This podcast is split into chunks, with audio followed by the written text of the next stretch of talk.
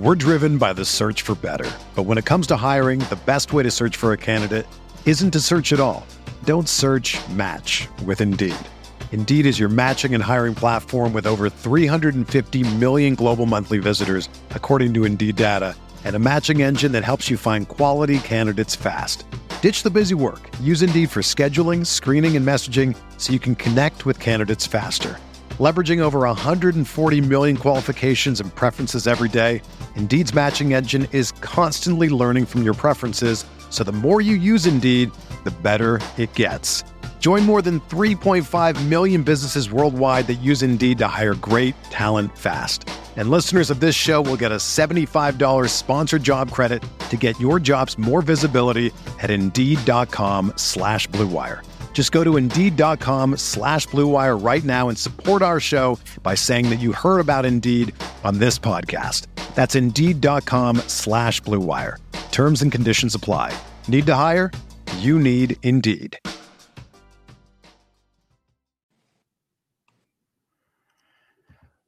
We are live on the RotoWire Fantasy Baseball Podcast brought to you by Underdog Fantasy and Fantrax. I'm Drew Silva. With me here is Ryan Boyer. It's Sunday, February 26th. Uh, we're going to continue our category preview series on this episode. We covered runs scored, me and Chris Crawford on Saturday, and now Ryan and I somehow got stuck with pitcher wins, uh, which definitely feels like an antiquated stat in many ways, um, but it's part of the standard five by five fantasy baseball scoring. So it's an angle you have to consider on draft day when you're when you're analyzing individual pitchers. Um, we'll get into it. We'll throw our hands up in frustration and confusion with having to deal with pitcher wins along with the rest of fantasy managers out there. Uh, what's up, Ryan? First podcast here on the the Roto Wire airwaves. I guess tell the people who you are. I'm I'm a, I'm a bad interviewer. oh, you're good, man. Um, yeah, so I guess it's been um, uh, 17 years now in the fantasy industry, something like that. I, I don't even know if you know this. I actually got my first job in fantasy was with RotoWire. I did um, not know that. I did not know that. I think it was either late 04 or I know I was working for them at 05. I was uh, the Cardinals and Rams mm. and uh, actually the Blues beat writer, even though really I don't know anything about hockey, talking to the guy with Blues stuff in the background. Um, but I distinctly remember I was working for them in 05 because that was I got to uh, blurb, write the note, whatever for uh, the Pujols home run off of Lidge. So that was I'm sure that didn't sound homery at all on the on the RotoWire site, but yeah, I guess I guess we should both acknowledge at the top here that we're both pretty diehard Cardinals fans. Um, yeah. So mm-hmm. if the Cardinals come up in, in natural conversation, we apologize. Yeah, and, and it's funny too because I told uh, uh, DJ Trainer, the personnel guy, guy who does personnel for RotoWire, um, when I was first talking with him, he was able to look back in my archives to see like my first and last blurb from my first go round. And my first one was Reggie Sanders. I remember that. Wow. Last one was Rick Ankiel, who I know holds a special place in both mine and your hearts. So I was going to pull up, pull up this baseball that he threw to me in Cincinnati, but it's going to cause the other baseballs to fall. I'm still pretty upset that the Rick Ankiel that that last comeback didn't come to fruition. I was it would have been a nice uh, bookend to a pretty storybook. Was that during COVID? What's that? Was that during COVID that he was trying, or was it before that? And he like started throwing, and his elbow hurt, started hurt again, and he I think he actually had a surgery, and he was yeah, like forty. Right. Yeah. I'm going to apologize for some audio issues too. I think be, Chris or I mean Brian's computer wasn't working, so he he had to get on his phone. And I think if we talk over each other, it like cuts us off. So sorry guys, this is our first podcast together. We'll, we'll work out um, any issues moving forward. So after RotoWire, you yeah you worked for like a local St. Louis fantasy. Site. Yeah, I went uh, Mike Sheets, a buddy of mine, got me on at a place called it was called Roto Times then. Um, it was actually started up by Nate Ravitz. Uh, he was yeah. I think of Nate and Matthew Berry's podcast as kind of the original fantasy podcast back in the day. Uh, Nate's moved on to more uh, administrative stuff, but he was my first boss at Roto Times, and then it turned into Fanball. Um, Patrick Doherty, who we know, uh, also worked at worked with him a little bit at Fanball. Kay Adams, who has done yep. some great stuff himself, was was with Fanball for a little bit, and then you actually, uh, kind of a friend of a friend, got me on at NBC. We were there together for ten years, longer than. I think I started full time in 2010 2011. I, I can't remember exactly. But yeah, uh, and now we're here back together again at RotoWire. Yeah, shout out to Tim King. That's that sort of friend of friend that we have. And yeah, I remember he um we were living together and he was like, Hey, uh one of my like sister's friends, is this right? Um was my he, wife, my wife is like best friends with his sister. Right. Okay. And he was like, uh, is looking for. He like has been writing about fantasy baseball for a while and is was looking for a gig. And I, I think it was like, was it around spring training too? When we're always trying to find people. Um, and you were just immediately caught on. Um, I, I, I, I tell people like Ryan's just the kind of guy you can just leave alone and he's a grinder and gets the job done. So, um, hey, no, I'm serious, man. You're you're just a, a very good, hardworking, talented writer, and and I'm I'm glad to be working with you again. Um, say that again. Sorry, I, I think when I talk over you, it cuts you off. I was just saying, right back at you, buddy. Oh, thanks. Whatever. um, I was at a wedding last night at River City Casino here in St. Louis. So shout out to my a lot of shout outs on this show. Shout out to my cousin Claire uh, but I think the open bar got the best of me. So I'm on the water today, on the water train. What's your uh, go-to wedding drink? And then we'll get started with with this show. Uh, so my my drink, whether I'm at a wedding or out at a bar, or 95% of the time it's just at home, is a uh, Tito's and water with a lemon Lime. lemon wedge. Yeah, as as uh, the great scholar Rob Gronkowski says that vodka water works really well because you get the effects of the alcohol and you also get hydrated at the same time. I don't know about the science behind that, Gronk. Doctor. That's what that. I'm going with it. Yeah, I'm, I mixed it up last night. Um, I remember like during the cocktail hour, I saw they had Red Bull at the at the bar at the open bar, and I was like, "Oh, you guys are doing Red Bull vodkas?" He's like, "Yeah, usually not at 6 p.m., but if you want." And I was like, "Yes, I do want." so that that started me down a bad path. Um, yeah, the Red Bull vodka that was that's uh that's the college days I think since I've had those. I know I haven't grown up at all, um, but I'm I'm I'm doing okay. I'll, I'll make it through. We're talking pitcher wins here. That's why we're kind of just I don't know, wandering through the wilderness. It's just I don't know. Is there like any general strategy to the pitcher win? I don't really think so. Like, is philosophically, do you have any take on on how to to naturally target a pitcher? I mean, in general, you're looking for. Uh, we all know that wins are just so fluky. Um, but in general, you're going to want to target guys on good teams who ideally pitch deep into games. Yep. Um, and you also like don't want to. A lot of people I know like to stream to like pick up wins in the second half or whatever if they're trailing in that category. But I mean, that's gonna maybe pick up a few wins here and there, but it's gonna hurt your ERA. It's gonna hurt your WHIP and you're to be using those precious roster spots that you're using for streamers where you could you know if you get an injury to your offense you can't pick up somebody for that if you want to right. A streamer in there so it's just like you really don't want to put yourself in that situation if you can avoid it Um, so uh, you have to have it in your in your mind on draft day, um, even as difficult as they can be to uh, predict from you know day to day, week to week, season to season.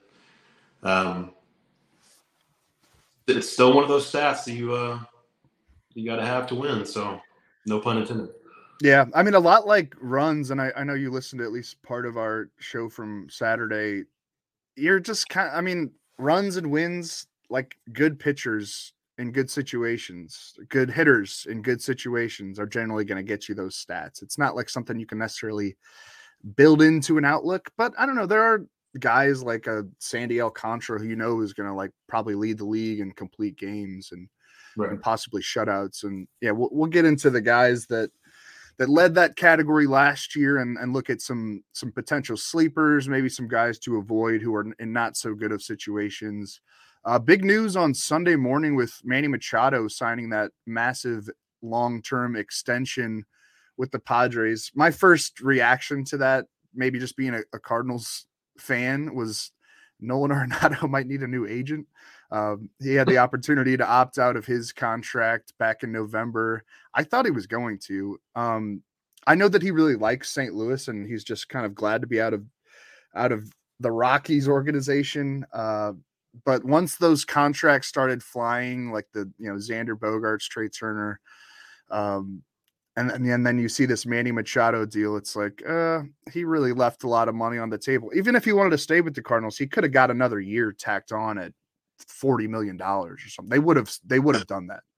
I wonder if I mean if that dis- do you know if like opt out decisions all opt out decisions have to be made in a certain date like I because if Arenado's was later in the off season I mean I think he had to have opted out uh, nobody was That's... quite expecting the the spending spree that we that we saw I mean even at the time when he did make the decision it seems like I mean, he definitely could have gotten more money, but absolutely, he could have you know a month, two months later than that. Uh, but yeah, I'm not sure uh, technicality wise if if opt out decisions have to be made at a certain point, uh, however many days after the World Series or whatever. But uh, Cardinals are fortunate that he he did not opt out for sure. It seems like it's a standard date, and I don't, I can't say with certainty because like yeah. When you see guys on minor league contracts, their opt out dates are different. Right. Um, but I think maybe in a situation like this, like the MLBPA and Major League Baseball agreed that it should be whatever five ten days after the World Series. It was like mid November, wasn't when he had to make that decision. Five days after the conclusion of the World Series sounds right, but I'm I don't want to write that in stone. Yeah, something something in that range. I mean, there's not much to really analyze with Machado um, I thought this was going to happen. It, it, made a lot of sense. The Padres have thrown around a ton of money, and he's still relatively young for how long he's been around. I mean, he debuted at age 19 with the Orioles, right? Um, so it feels like he's yeah, he's age 20, was it? Something like that. 19. Yeah, 1920. So he's been around forever, but I think there's still at least eight. Well, there's still seven seven ish good years left in that bat. Just the how complete of a hitter he is, and how complete of a defensive player he is. I mean, mm. um, he's a guy that you feel comfortable giving that kind of deal to. There've been kind of peaks and valleys in his career. Fantasy managers know that. Yeah, um, he's he's kind of changed. He he was like a you know he he he had more speed back then, but now he's more of just like a RBI machine. I, there was a while there where he he didn't have an 100 RBI season, and and now yeah. he's a guy you bank on to to get those, especially in that great Padres lineup that that tends to roll over often. Yeah, Peter Peter Seidler for president. That's what I tweeted out earlier. I, I think I'm pronouncing that name right. Padres yeah. owner. I mean, if if we could get more baseball owners like him and Steve Cohen, that would be that would be nice. Yep. But yeah, I was. Or when Xander Bogart signed with the Padres, they were kind of looking that looking at that as possible Manny insurance if he did eventually opt out and depart. Um, but you know, so now kind of status quo, I guess, in, in San Diego. Like, I guess it increases the chances that Tatis is going to stay in the outfield, which I think he was probably going to anyway. Now, yeah, I think I think that makes sense for Tatis. I mean, I think he should play center field. Um, and I know he's kind of expressed a, a, desire to play center field. They're talking about you know right field, uh, maybe both corner outfield spots. But with his skill set, his speed, his arm, I think he'd be a terrific long term center fielder if if he can stay healthy and off the PEDs. Agreed. Yep. Um, what other big news do we have? Ozzy Albies revealed was that on Sunday that or on Saturday that he had shoulder surgery over the offseason, but he's supposed to get into camp games, I guess as, as, at first as a designated hitter, but should be able to play second base sometime yeah. this this upcoming week. Yeah, he I know he was in the lineup in the DH spot Saturday. I'm not sure about today. Uh, they're saying like a week or so he'll, he'll stay in the as a as a DH yeah, it's. I mean, it's kind of at this point of you know mid to late February we find out about guys who have kind of nagging injuries and surprise I had sur- shoulder surgery back in October. You know, Albies is already coming off an injury plagued season. He broke his foot, cost him a lot of time. Then he broke, or I can't remember if it was a fractured finger or like a yeah. ligament in his finger that officially ended his season. He he didn't really hit very well last year either. I kind of worry a little bit that he's going to be one of those guys that I mean, the ball stays de-juiced. Like he's never he's never had like great exit velocity numbers. He's kind of a little bit of a compiler to a certain degree. Um, I mean, if the ball is not as bouncy and if he you know hits sixth instead of second, in that Braves lineup. I think he could be a little a little overrated for fantasy, uh, mm-hmm. and this kind of throws another uh, another question mark next to him. But yeah, I, yeah. fine.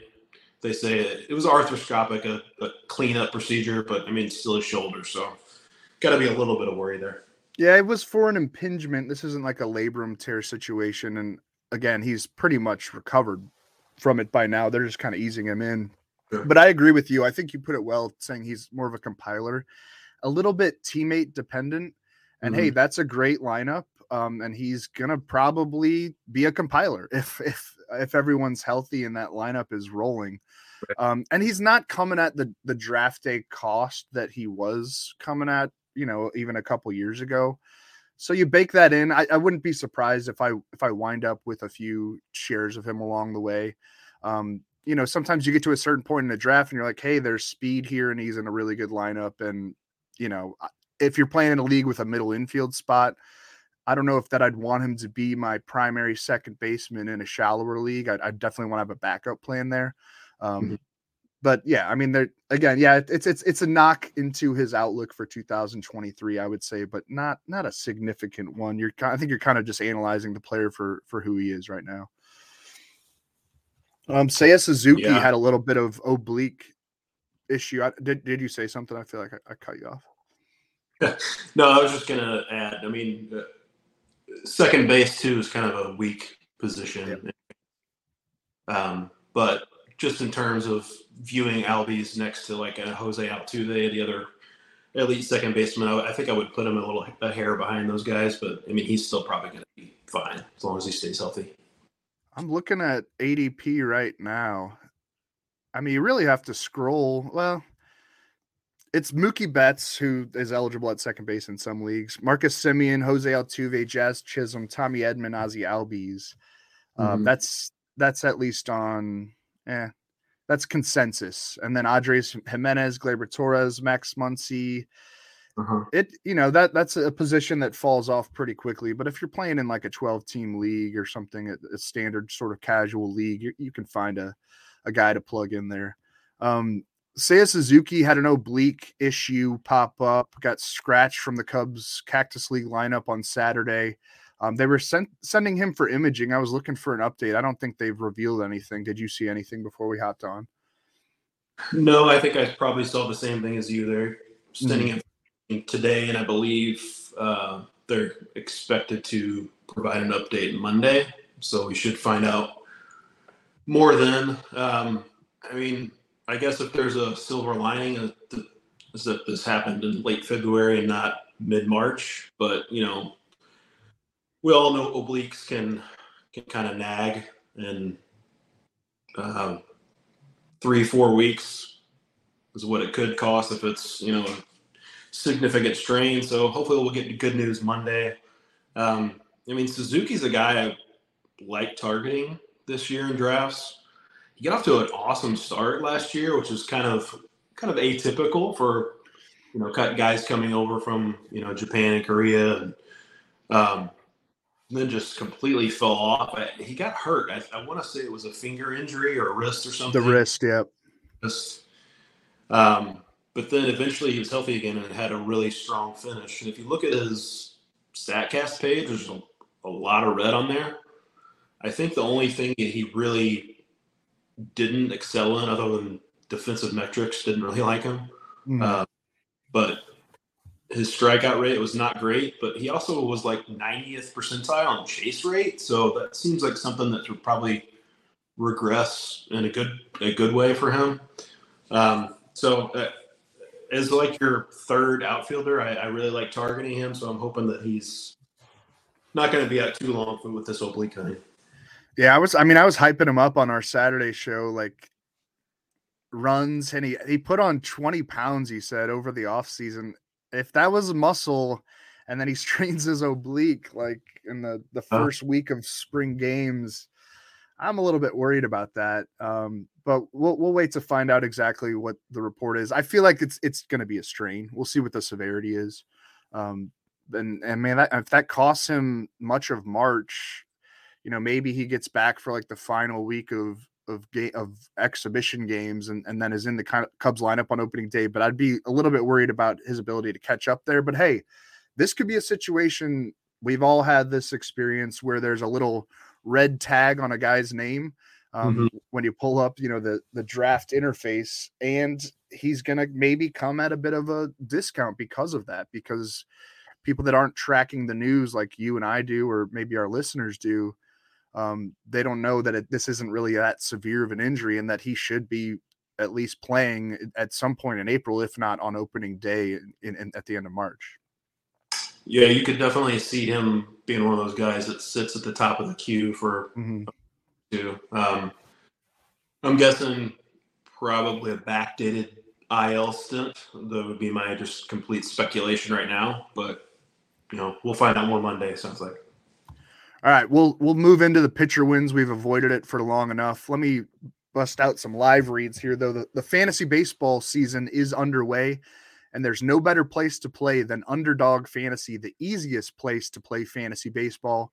Right now, Underdog has MLB best ball tournaments live, including the Dinger, which has 500 grand in total prizes. In best ball, all you are doing is join a contest, draft your team, and that's it. There are no waivers, no trades, and no in season management. Draft 20 rounds of players and get the best cumulative scores in your starting lineup three pitchers, three infielders, three outfielders, and one flex each week of the regular season. Getting started is simple. Go to underdogfantasy.com, sign up with the promo code RWMLB. That's RWMLB and not only will Underdog double your initial deposit up to $100, but you also get six months of our RotoWire subscription for free. Again, that's Underdog Fantasy promo code RWMLB. Draft your 100K Dinger team today.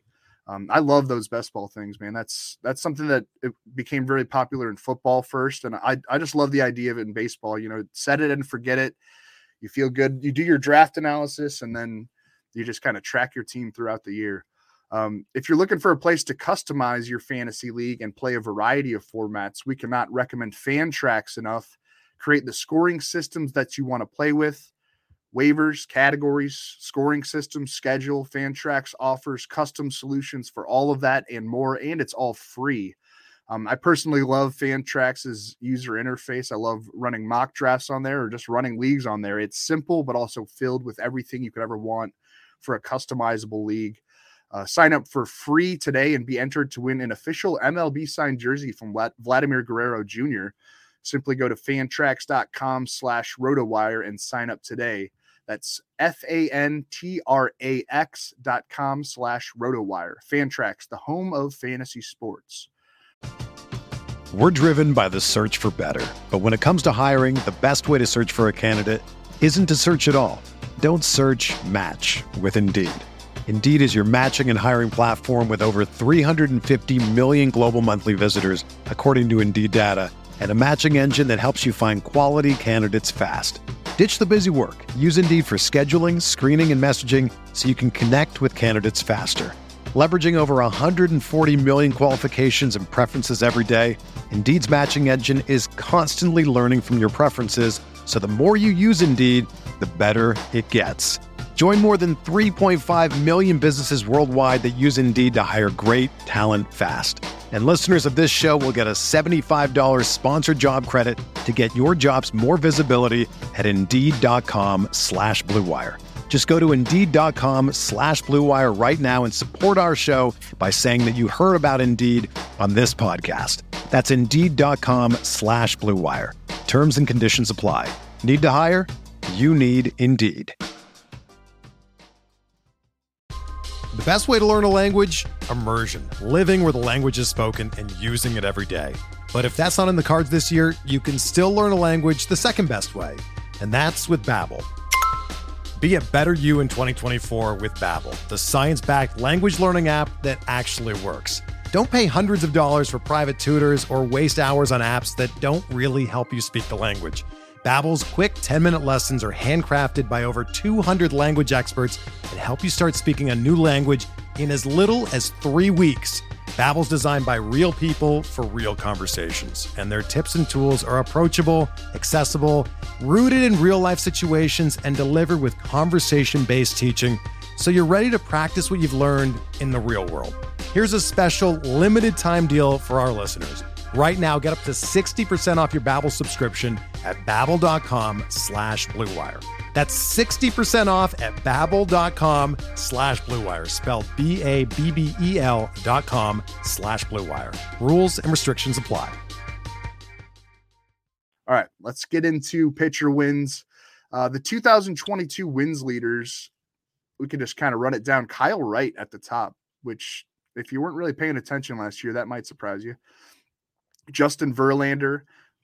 Kyle Wright had 21. Justin Verlander had 18. Julio Urias had 17. Framber Valdez also 17.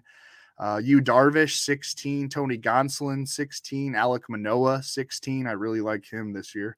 Uh, Tyler Anderson 15. That was a surprise. Chris Bassitt 15. Uh, when he was on the Mets, Carlos Carrasco made it to 15. That was nice to see. Luis Garcia of the Astros 15. And then Ohtani Cal Quantrill, which is kind of a surprise. Logan Webb, and there's our boy Sandy Alcantara with 14. That's the, the top 15 in, in terms of pitcher wins last season. I don't know. Anything stand out to you about that list? Kind of putting you on the spot. yeah, I mean, Kyle Wright had a little bit of late helium, I feel like. Um, he's pitching well in spring training last year, but I mean, he went undrafted and yeah. So many leagues. Uh, that gives you an idea of the, you know, we're trying to tell people how to project pitcher wins, and a guy who wasn't drafted in a lot of leagues is by far the wins leader of, of last season. Goes to show how fluky it can be. Um, but yeah, I mean, a lot of these names are what you what you expected. Verlander, of course, was amazing coming back from from Tommy John surgery. Uh, Julio Urias, I believe, has a pretty wide uh, edge over everybody over like the last three years in wins. He's just obviously on that Dodgers team and pitches pretty deep into games normally, but you got some surprises in there too, like you mentioned. Um, Tyler Anderson, the the Dodgers work their magic with him. Cal Quantrill kind of uh, looks like a pretty fluky one there at the towards the bottom of the leaderboard, but a lot of the familiar names as well. There isn't a ton of buzz about Tyler Anderson right now for how good he was last year. Maybe people just don't really believe it. Um, you know, I don't know. We'll see. The the 2023 betting odds I, I, wanted to bring up for regular season wins leaders. We can kind of comb through this. Uh, Gerrit Cole is your favorite at plus 1,000. Justin Verlander is second on that list at plus 1400. You've got Max Fried, Julio Urias, and Shane McClanahan all at plus 1500.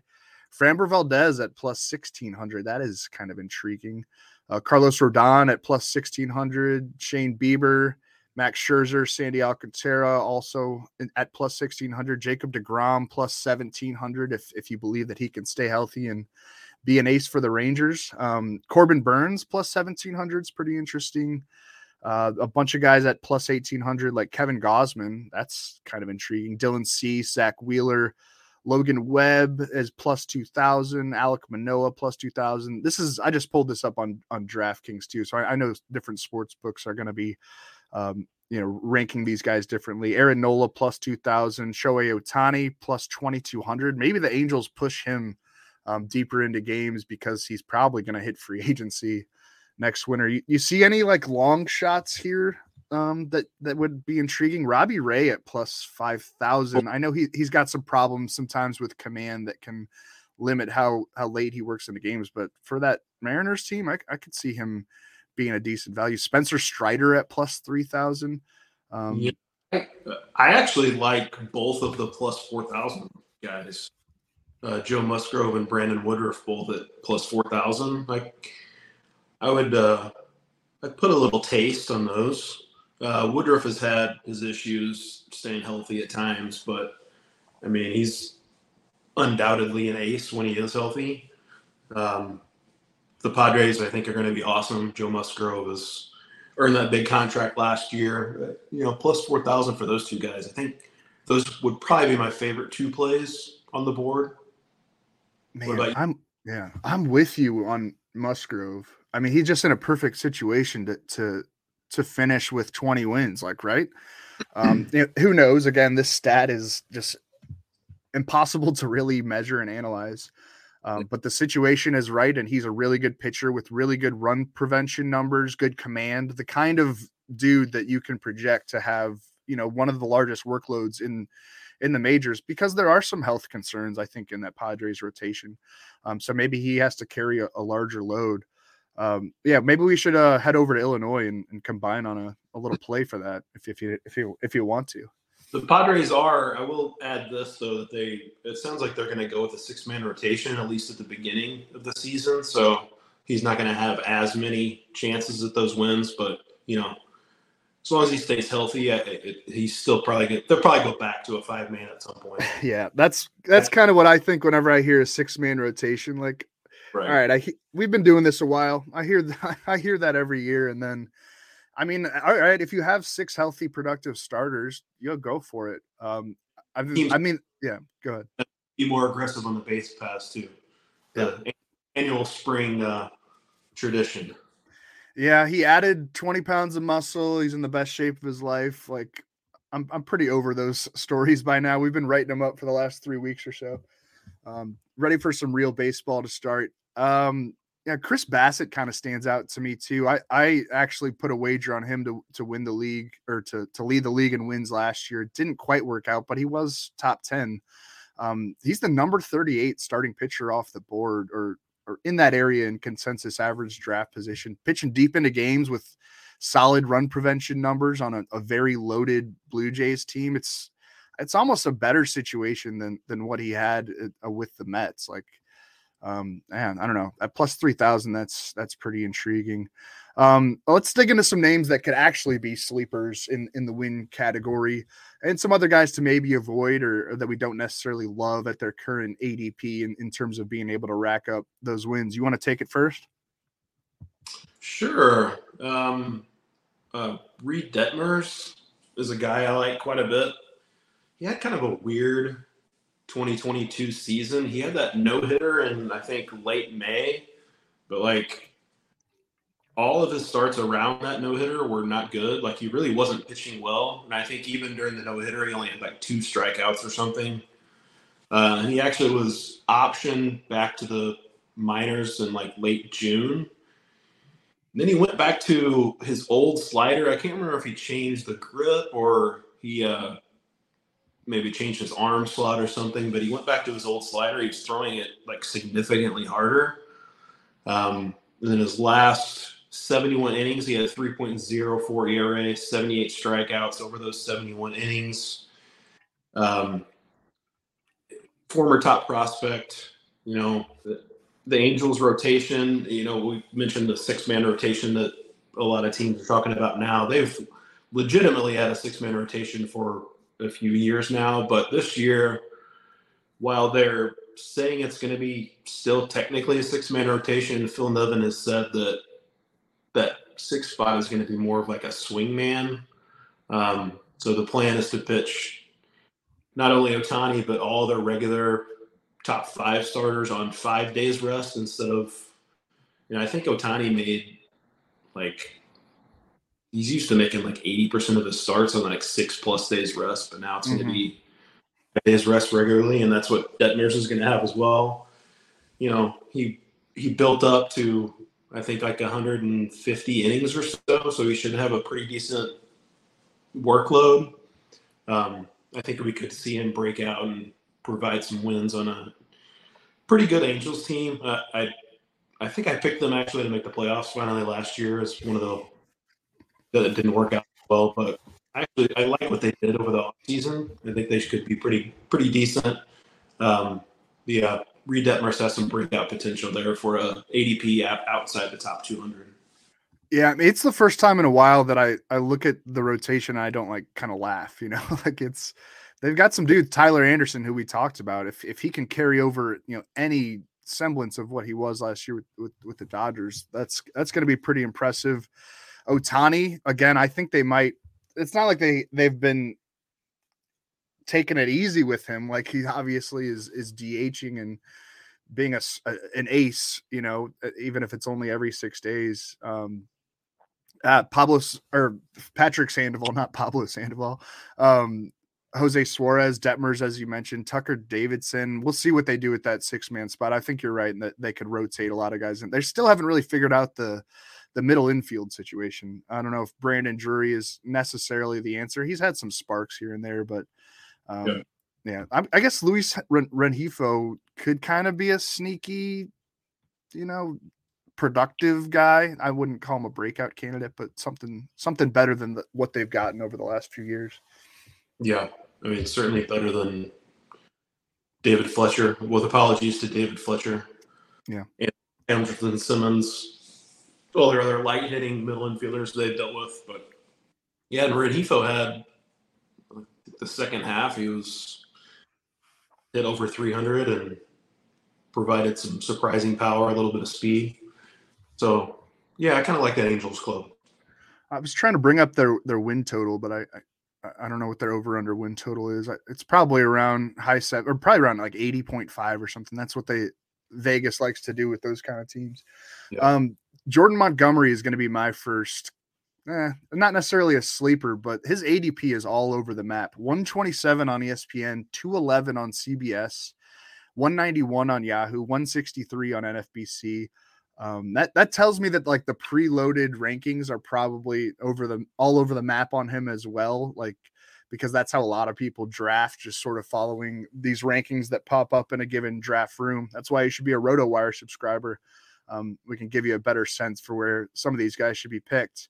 Um, Montgomery with a full year, making half his starts at Busch Stadium, like give that to me. I, I, I know that his second month with the Cardinals was not nearly as successful as his first month, but that showing in August tells you what he can be, um, what he can do with with that defense in that stadium, that you know offense suppressing stadium and defense. Overall, a 3.11 ERA, 1.08 WHIP, 61 strikeouts, only 13 walks, and 63 plus innings with St. Louis.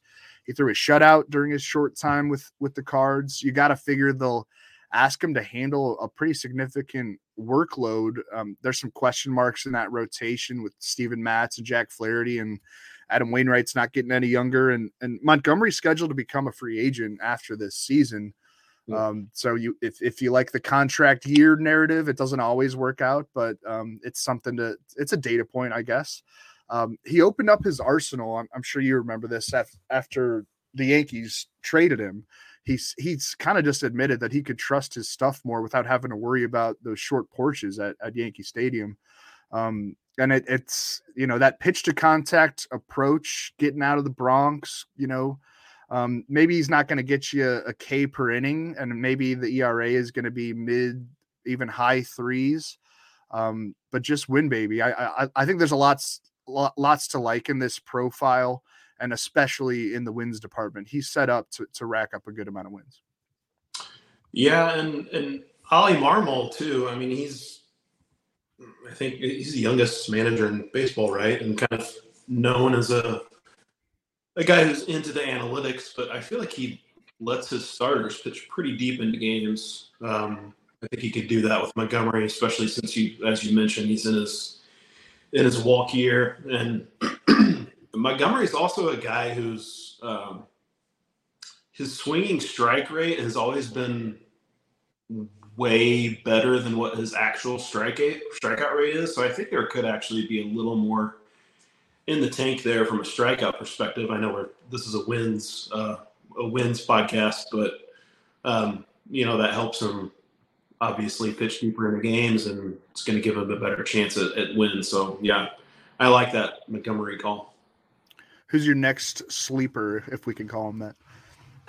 Yeah, I'm gonna stay in the same division and go with uh, Marcus Stroman.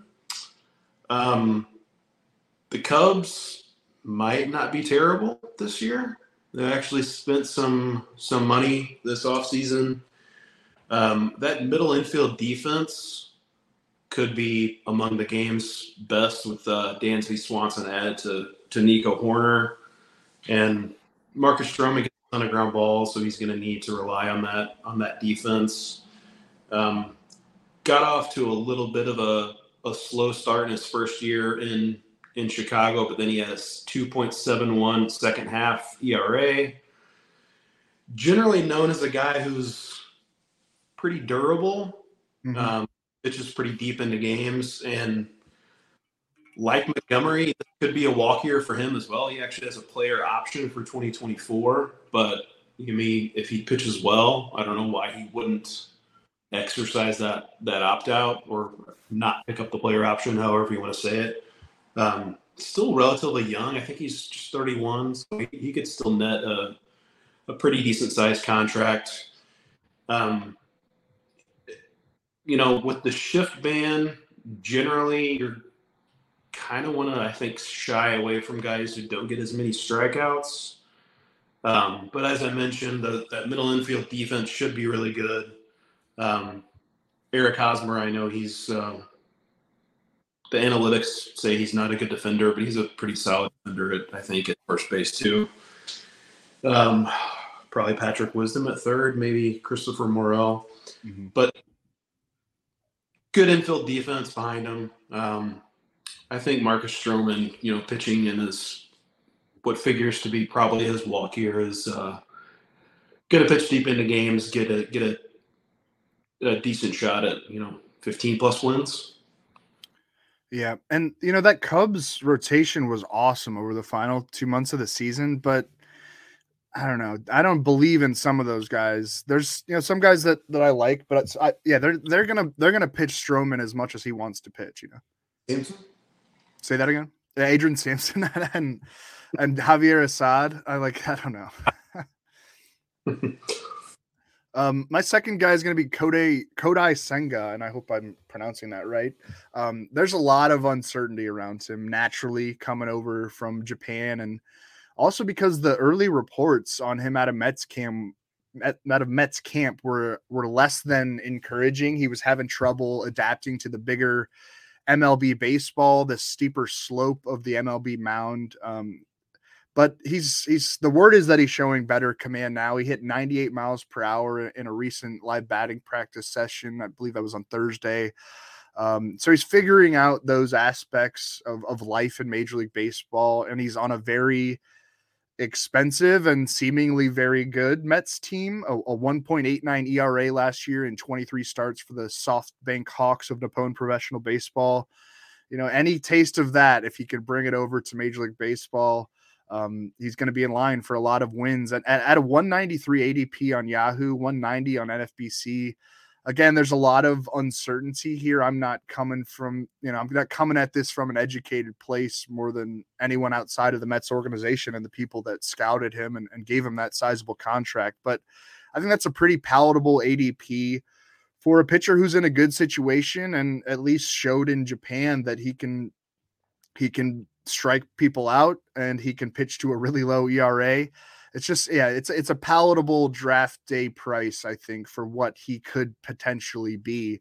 And I don't mind getting in on, on that um, in the first year that he's over in Major League Baseball. And yeah, uh, if you're if you're waiting to pick, to pick 200 and his name's there, why not take a shot?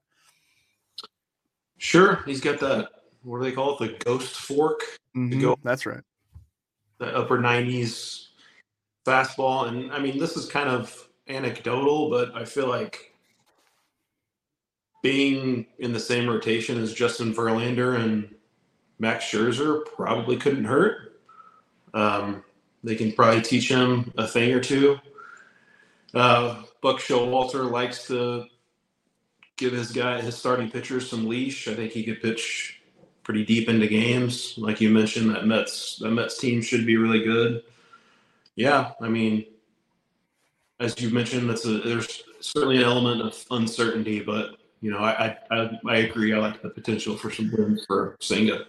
Yeah, I I mean I, I think I said it, but I, I don't know what to expect. But I, I just feel like the situation is ripe for him to to have a really successful first year. Um, and and I I, I just think I'd, I'd be willing to take a chance on that that actually coming to fruition with with where he is and, and the numbers that he put up in Japan. All right, give me another one. I'm gonna go with Ranger Suarez. Um, you know, he kind of went back and forth between starting relieving for the first while for with with the Phillies. So last year was his first um, kind of full time spot in the rotation. So it got off to a little bit of a slow start. I'm sure that's part of the reason why. But in the second half and the postseason combined, he had a 2.83 ERA. Um, he's going to be built up more, I think, between the the innings during the regular season and the and the Phillies postseason run to the pennant. Uh, he piled up like 170 innings, so he should be able to not be under any workload restrictions at all in 2023. Um, Phillies, I think you and I both agree, are going to be really good again. Um, yeah, Ranger Suarez, I think he's, I mean, he's outside the top 200, 230 ish, I think, uh, the consensus ADP between the um, multiple sites, but he's 15 plus wins again for him. I mean, I, I think that's within reach. Yeah, man. I, I, was looking at his ADP and kind of surprised. I figured there'd be a little bit more hype. Like it seems like he was going earlier last spring than he is yep. right now. Um, and of course, like you knew that there was going to be some ERA regression from what he did in 2021, but he was still plenty good. Um, sure. And he passes the eye test for me in a great situation there with the Phillies. I like that one a lot. I was looking at the Mets rotation too, and we didn't even mention Jose Quintana. Um, I can't believe that he only went for what was it, two years, 26 million this winter? Yeah. And yeah. I don't want to make this a Cardinals podcast, but how did they not match that or beat that? Yeah, he kind of turned back the turned back the clock. I mean, he was good for the Pirates, um, but it was just took it to another level for the Cardinals down the stretch. Was their game one starter in the postseason and went was it five shutout innings, five and a third shutout innings. he got pulled at six and two third, I think. Oh, okay. Yeah. I was at like, that. I wanna I don't want to talk about what happened at the end, but yeah, I mean he changed up his pitch mix a little bit. Um, and again, I think, you know, being in that Mets rotation with those two horses at the top probably can't hurt. Um, they can uh, give some give Jose Quintana some pointers too. He's he's not a guy who is going to get a ton of strikeouts at this point, but I think wins definitely could be a he could be a pretty valuable category getter. Yeah, that's that's kind of the problem with just focusing on wins. You can't isolate a category like this. Like you got to think about strikeouts and but uh, the ERA will be there at a 2.01 ERA in 62 innings down the stretch last year in St. Louis. Uh, also, again that that brilliant turn in the wild card series against the Phillies. I went to Game Two. It was it was it was not good. At least you had some something to root for early on in game one. Um, but yeah, Quintana right now 331 at NFBC, 302 at Fantrax, 358 at Yahoo. Um, I get that because of the strikeout rate but he's not a total zero in that category, and um, should be a big plus for wins and ERA as a locked in starter in Queens. A very comfortable late round starter for me in just about any draft. I'd feel very good about adding him as my sixth, seventh starter, depending on what your roster looks like. Um, I, don't know. Should we go through some quick hit guys here and then get to some Yeah. some some avoids? guys. Yeah, that sounds good. Uh, Uh, yeah, go ahead. Yeah, I'll go with uh, Aaron Civale, um, guy who got off to a terrible start last year. Went down with a, I think it was a wrist injury, and after coming back, he was just awesome. He went kind of curveball heavy. That's always been a really good pitch for him.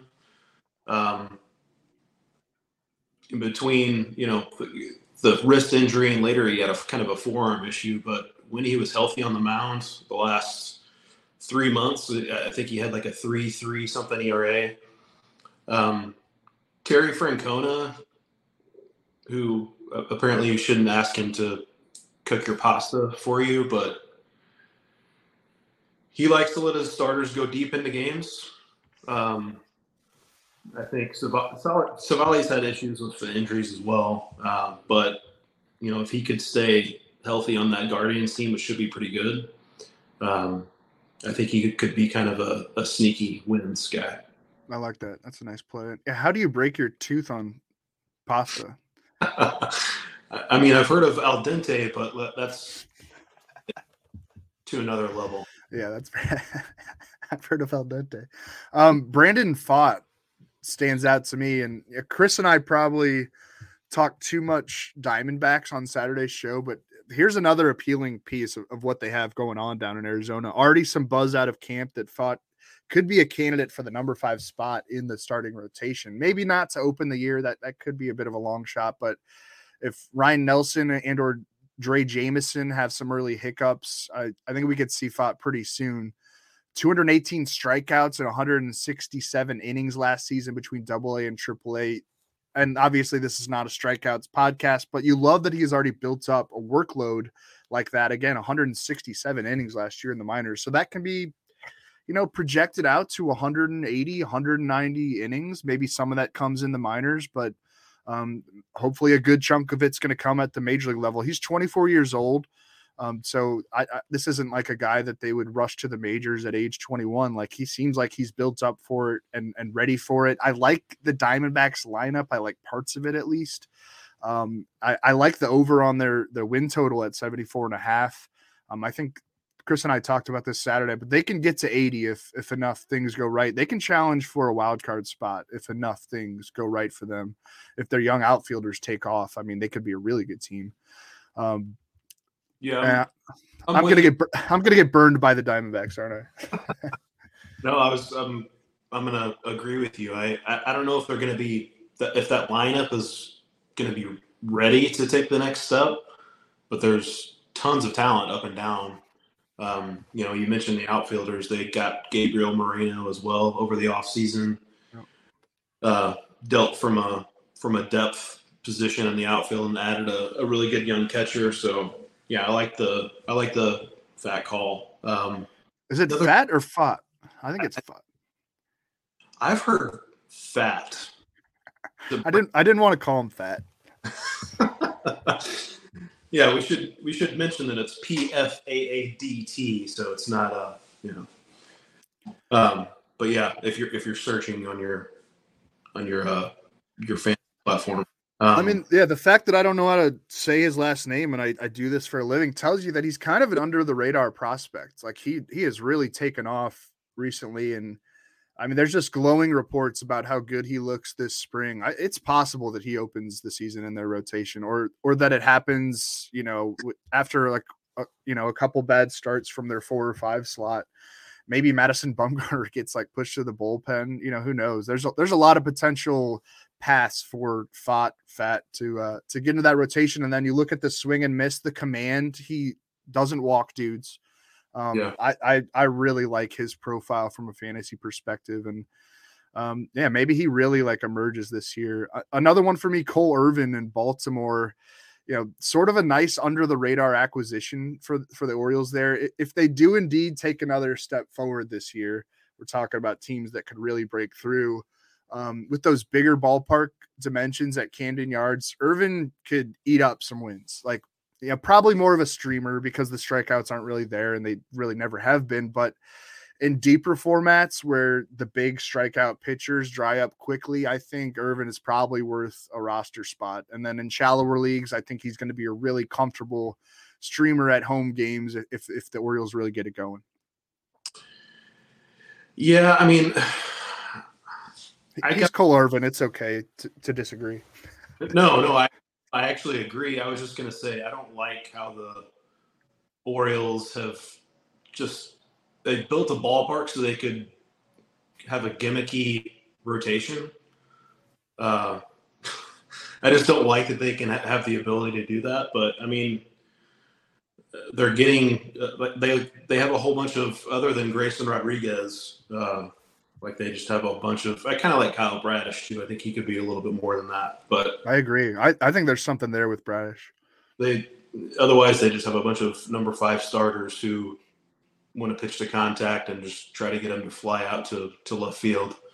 And Irvin is perfect for that. He's, you know, a lefty. He's going to, the righties are going to be hitting a, hitting a lot of fly balls to the warning track. I mean, his numbers at, is it RingCentral Coliseum in Oakland? I've lost uh, track. I just call it Oakland Coliseum now. It's, I mean, it's going to be not their home for too much longer, probably. So, we don't, we don't need to learn it at this point. Um, but he was like crazy good in Oakland and really bad on the road. So I think at the very least, Baltimore, as weird as it sounds, still to say that, um, is pretty much in the same boat as Oakland now as far as a pitcher's park goes. So, yeah, I mean, at the very least, times when he's going to be pitching at home, you want to you want to stream Cole Irvin. Um, another guy I like, and this is kind of just trusting the Rays. Uh, the Rays gave Zach Eflin their largest free agent deal in history. Uh, a guy who I don't think ever had an ERA below like four, four something. Uh, like he, it's just fairly underwhelming. But like some of his metrics have been just intriguing. Uh, some of the spin rates and the Rays. Like I said, I mean, at some point you got to trust a team like that that they know what they're what they're doing. Um, I know he's already caught some buzz and early on in spring training as well with, with how good he has looked. He's had some, you know, injury concerns throughout his career, and he's had knee surgery a, a few times. I feel like, um, but in the Rays, like kind of sneakily are letting their starters pitch deeper into games now. Um, I know they're the the originators of the opener and all that, but you know because they have a deep stable of starting pitchers now, they can let them let their guys kind of go. Um, so you know, Eflin I think could be a, a big a big beneficiary of that. Yeah, I mean, I, I think it gets con confused by some people that like the Rays, oh, they don't let their pitchers pitch deep. It's you know, there was the Blake Snell situation. Um, you know, that was a, a very famous one.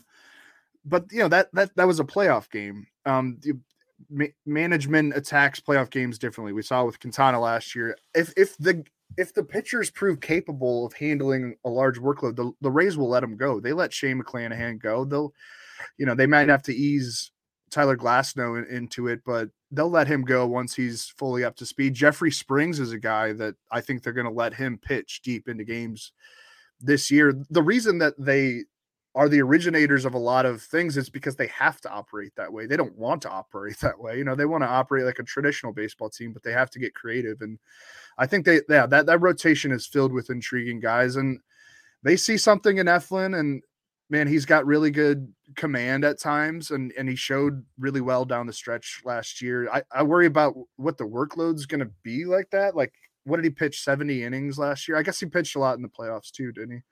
Um, but I, I worry. So not a, not a ton because he was in in the bullpen for the playoffs. Right, that's right.